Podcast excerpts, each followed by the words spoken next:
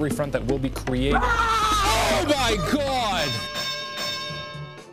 This is sports reporter Brad Van Boxmeer filling in for Bob Von Hayes. Deceased. Yes, it's Halloween, and what would this holiday be without a little fisticuffs?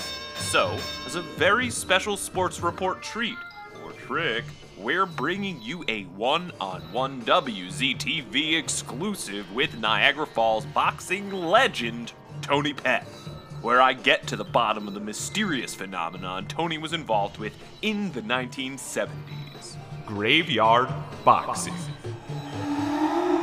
Was graveyard boxing a real thing? Or was it just an urban legend? We find out in today's episode of Sports Dominion. You're watching Channel 9 WZ TV News Buffalo special feature.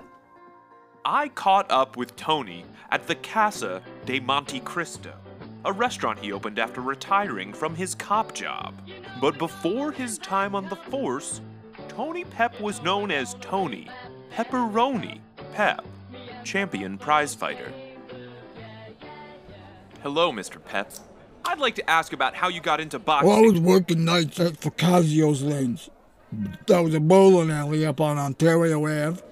Ontario Ave used to be a major street. It was right off the Whirlpool Bridge. So you had all these Canucks that would come in and spend the money. But then the city started putting up all these goddamn budget apartments, right? Which got filled up with nothing but prostitutes and draft dodgers. And everything closed down. Everything went to shit. But before all that, Facasio's Lanes was a good family joint.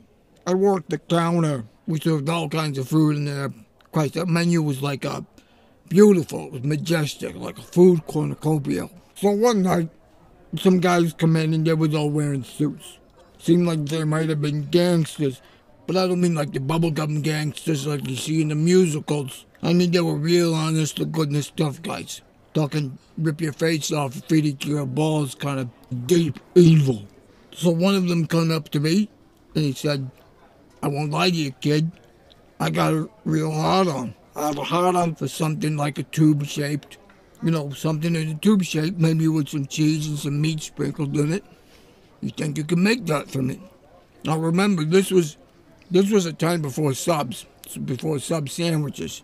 So food in a tube form sounded like something from another planet to me. But I give it all I got. Excuse me. I give it all I got. I'll come up with something just like what he described, you know? And honest to God, I think I made the world's first hoagie that night. I do. And he watched me the whole time. And then he took a bite of it, took it into the bathroom with him. He come out, and he didn't have it no more. But I didn't say nothing. I let it go. So we come back to the counter, and he said, hey, kid, I watched you make that sandwich. And I got to say, I mean, it was good and all that shit, but I was watching your hands. You got good hands. Fast hands. You ever think about taking up boxing?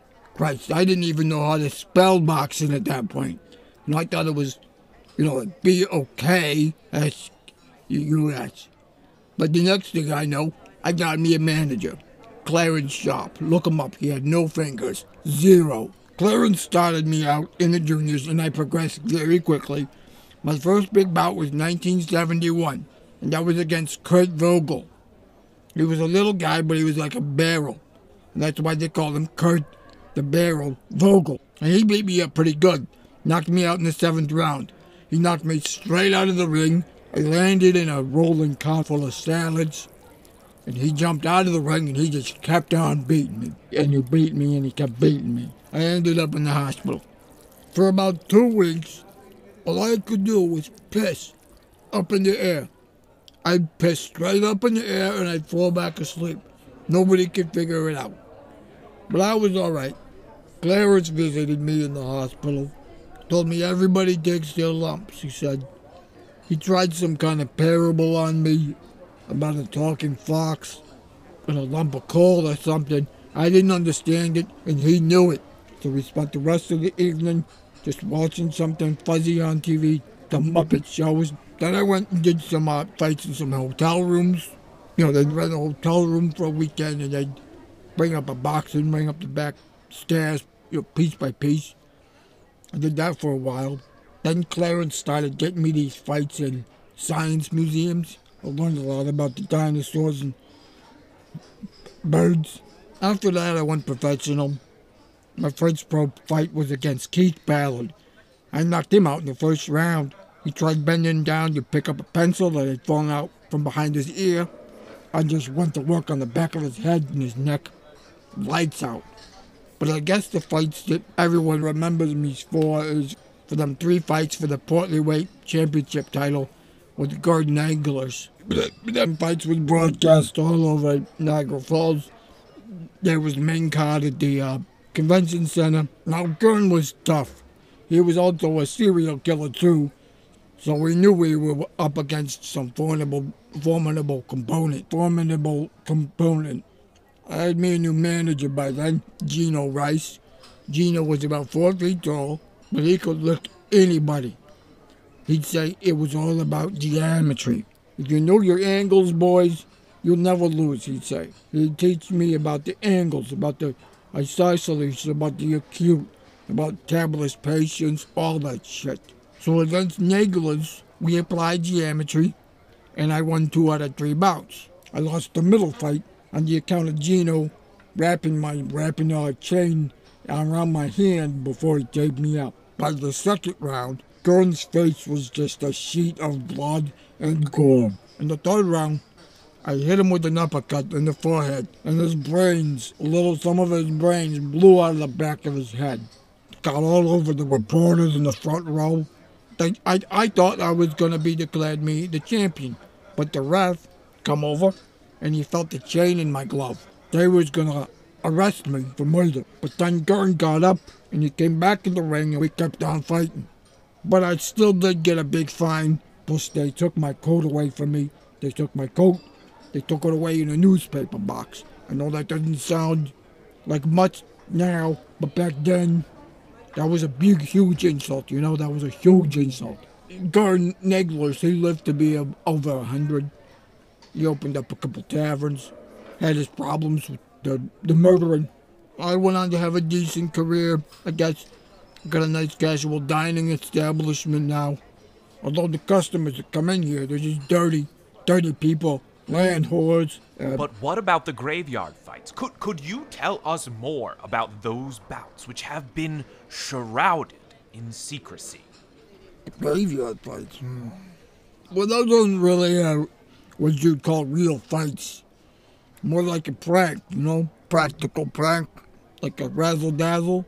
See, we'd promote these fights in the matches in a graveyard, and then when people came to see them, they would pay at the front gate, right? And then when they came into the graveyard to see the fight, we would just say, "Hey, get the hell out of here!" And then they'd run off, and they we we got the money. They'd go running, screaming. Interesting prank. Uh, well, I uh, guess I'll end the interview now. Don't know what else to say. Guess I should just go home. To what, though? To nothing. To darkness. I'm just a nobody. I would just end it all. Put a stop to this life. But I already have. Many years ago. In the bathroom. At Facasio's Lanes.